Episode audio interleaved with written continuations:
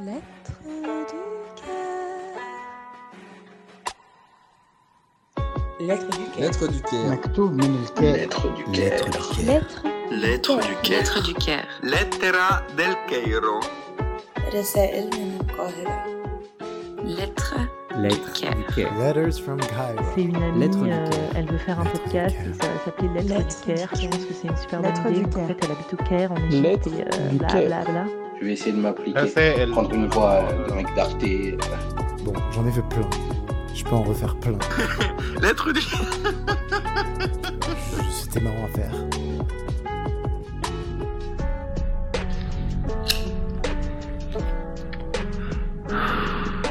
Lettre du Caire.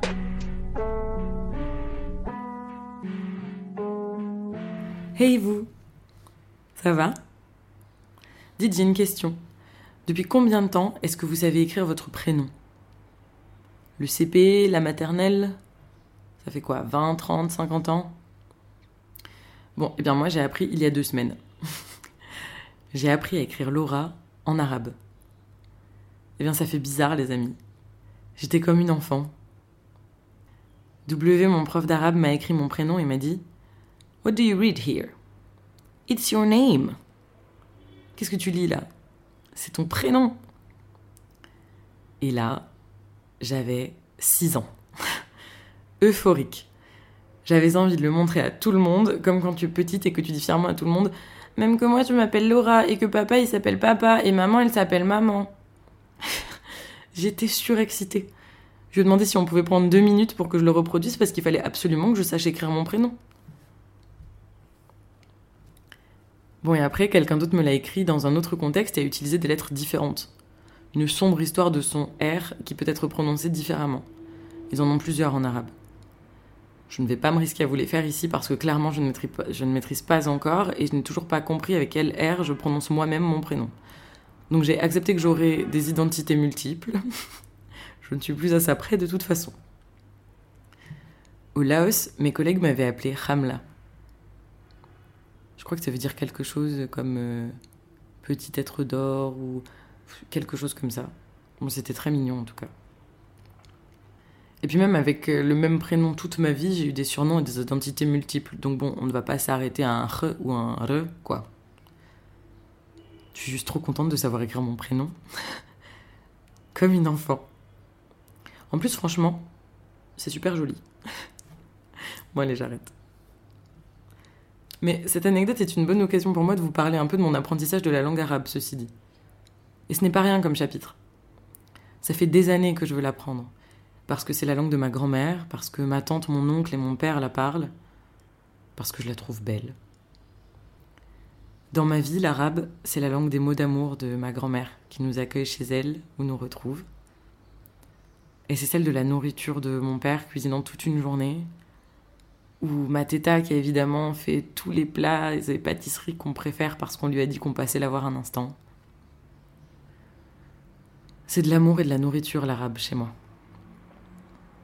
Alors comment ne pas aimer cette langue, je vous le demande. Enfin, j'ai quand même été sujette à tout l'imaginaire négatif que l'on peut trouver autour. J'ai bien grandi en France, hein. Mais ça n'égalera jamais le reste. Et puis c'est tellement bête en plus. Mais bon, apprendre l'arabe seul à l'âge adulte, c'est compliqué. J'ai essayé à plusieurs reprises, mais sans jamais vraiment me donner les moyens. Le plus longtemps que j'ai tenu, c'est un mois sur un MOOC, à me lever une heure plus tôt le matin pour étudier avant d'aller au travail.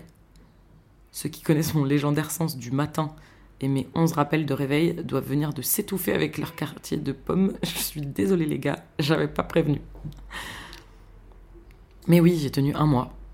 De ce mois, j'ai retenu comment dire que j'étais un ingénieur qui travaillait à l'hôpital. Ce qui vous en conviendrait, quand on sait que je suis chargée de communication, ne me mènera pas bien loin. Bref, je ne parle pas arabe. Quand tout à coup, je me retrouve catapultée au Caire, et là, franchement, je me dis que si je reviens d'ici sans parler arabe, je ne pourrai plus me regarder dans une glace. Donc je suis toute excitée de prendre des cours. J'ai opté pour des cours particuliers où nous avons décidé avec mon professeur que le mieux était que j'apprenne à lire et à écrire, et qu'on se concentre sur le dialecte égyptien. Alors évidemment, après toutes ces années, apprendre un dialecte qui n'est pas celui de ma grand-mère, c'était pas tout à fait le contrat. Mais par chance, les Égyptiens et les Libanais se comprennent très bien. Et puis surtout, eh bien, je suis en Égypte. Hein. J'allais pas me mettre à apprendre le chinois. Et puis dans un an, selon mon niveau et mes envies, nous envisagerons éventuellement d'apprendre l'arabe littéral, celui parlé dans les livres et les discours officiels. Mais enfin, chaque chose en son temps. Pour l'instant, j'apprends à écrire mon prénom. Au début, c'était quand même très laborieux d'apprendre cet alphabet. Pour moi, l'arabe écrit, ce sont de jolies cursives et des tatouages, mais mon cerveau ne voit dedans rien d'autre que des dessins. Et puis il s'est passé quelque chose d'un peu magique. Quand au bout de la troisième ou quatrième semaine, je ne sais plus, mon prof m'a montré une liste de formes qui semblaient être des mots. Et m'a dit Ok, read this. Lis ça, en français. Réflexe de première de la classe, pas vu depuis longtemps. J'ai eu super peur.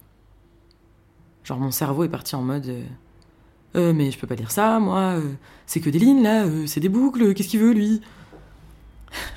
Puis je me suis reprise. J'ai plissé les yeux très fort, comme quand j'ai pas mes lunettes et que j'essaye de voir le numéro du bus qui est en train d'arriver.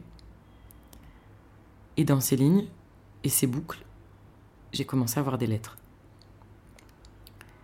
C'était incroyable, cette sensation. Comme si j'avais débloqué une capacité de cerveau. Comme quand tu apprends à cuisiner à ton Sims euh, qui ne pouvait faire que des sandwichs au fromage, et bim, tout d'un coup, il peut faire une omelette norvégienne. C'est- dans les Sims que j'ai appris ce qu'était une omelette norvégienne. Quand il m'a sorti un gâteau, j'ai rien compris. Enfin, pardon, je m'égare encore. En plus, en arabe, on n'écrit que les consonnes. Les voyelles, il faut les deviner parce que tu connais le mot. Alors autant te dire que quand tu connais pas le mot, c'est du joli pour la lecture. Mais bon, tu peux avoir les accents pour t'aider au début, comme les petits trous du vélo.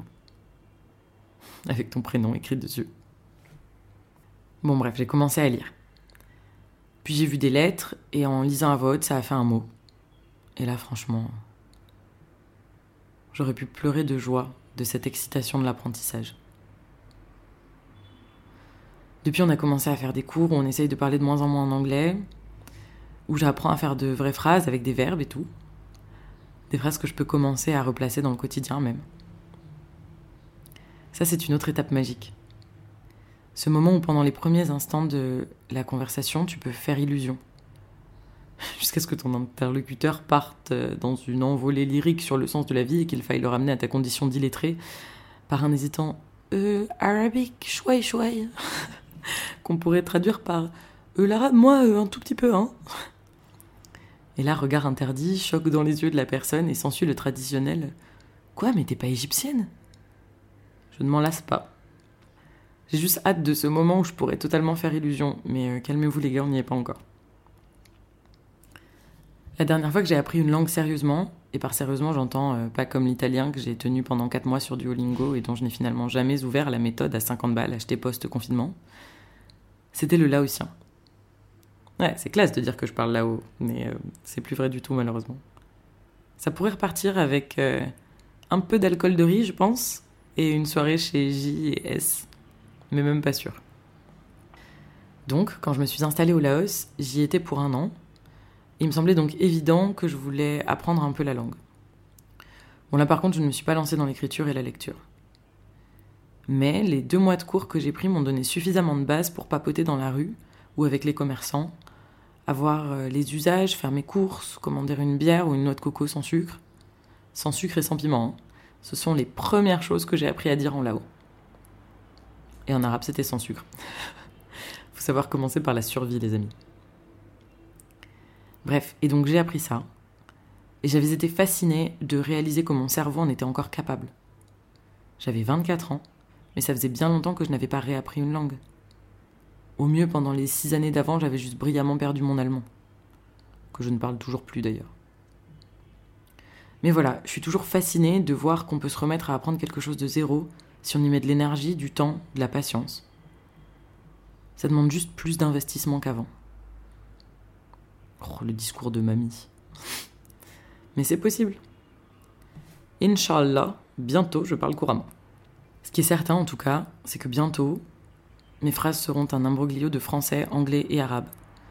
Parfois avec des mots de là-haut qui resurfacent, je vous jure. Le cerveau, ce mystère. Que vous allez tous vous moquer de moi et qu'écrire ces lettres dans un bon français va devenir un exercice digne d'un commentaire de texte au bac. Coup de vue numéro 3647. Il y a encore des commentaires de texte au bac de français? J'en sais rien. Bref, la ville prend une toute nouvelle forme au fil des lettres et des mots que j'apprends. La philosophie de la langue commence à faire son chemin, et je m'en imprègne lentement, mais sûrement. On ne voit pas la vie de la même façon selon la langue que l'on parle. Ce ne sont pas les mêmes lunettes. C'est ça qui me fascine avec le fait de parler plusieurs langues. Et c'est aussi pour ça que je souhaite apprendre l'arabe, pour de vrai. C'est se donner des outils supplémentaires pour comprendre le monde et s'ouvrir au fait qu'on peut tout voir différemment. Se donner la possibilité de changer de lunettes de temps en temps et de s'échapper dans une réalité qui nous convient mieux à un moment, pour une raison ou pour une autre. C'est incroyable les langues. Au collège, je disais toujours que mes matières préférées c'était les langues, le sport et l'art plastique. Franchement, je crois que rien n'a changé. Bon, euh, il est 1h33. Vous devez commencer à en avoir un peu ras-le-bol que je vous parle de langue dans tous les sens.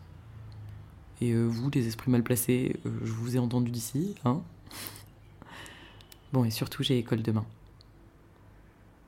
C'est un peu la honte. Je vous ai même pas sorti un mot d'arabe.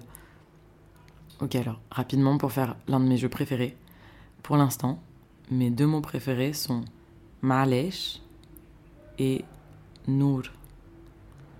Ma'alesh, ça veut dire désolé ou c'est pas grave. Je le trouve super beau et j'adore ce qu'il signifie. Tranquille, c'est pas grave, passons à autre chose. Un mot qu'on n'utiliserait pas très souvent en France, quoi. Et là, ça fait partie de la philosophie. Ma'alesh. Et Nour, ça veut dire la lumière. C'est aussi un prénom, féminin majoritairement. Je le trouve magnifique à l'écrit. J'adore sa consonance à l'oral. Et les deux Nours que j'ai dans ma vie, une amie française et une égyptienne, sont des femmes absolument incroyables. Du coup, voilà, Nour et Ma'alesh. Allez, cette fois j'y vais pour de vrai. Ma salama. Ça veut dire au revoir. Je vous embrasse fort. Laura. Lettre du cœur. Un podcast proposé par Laura, illustré par ZZ. Et pour la musique, un grand merci à Andro et Monga. À bientôt!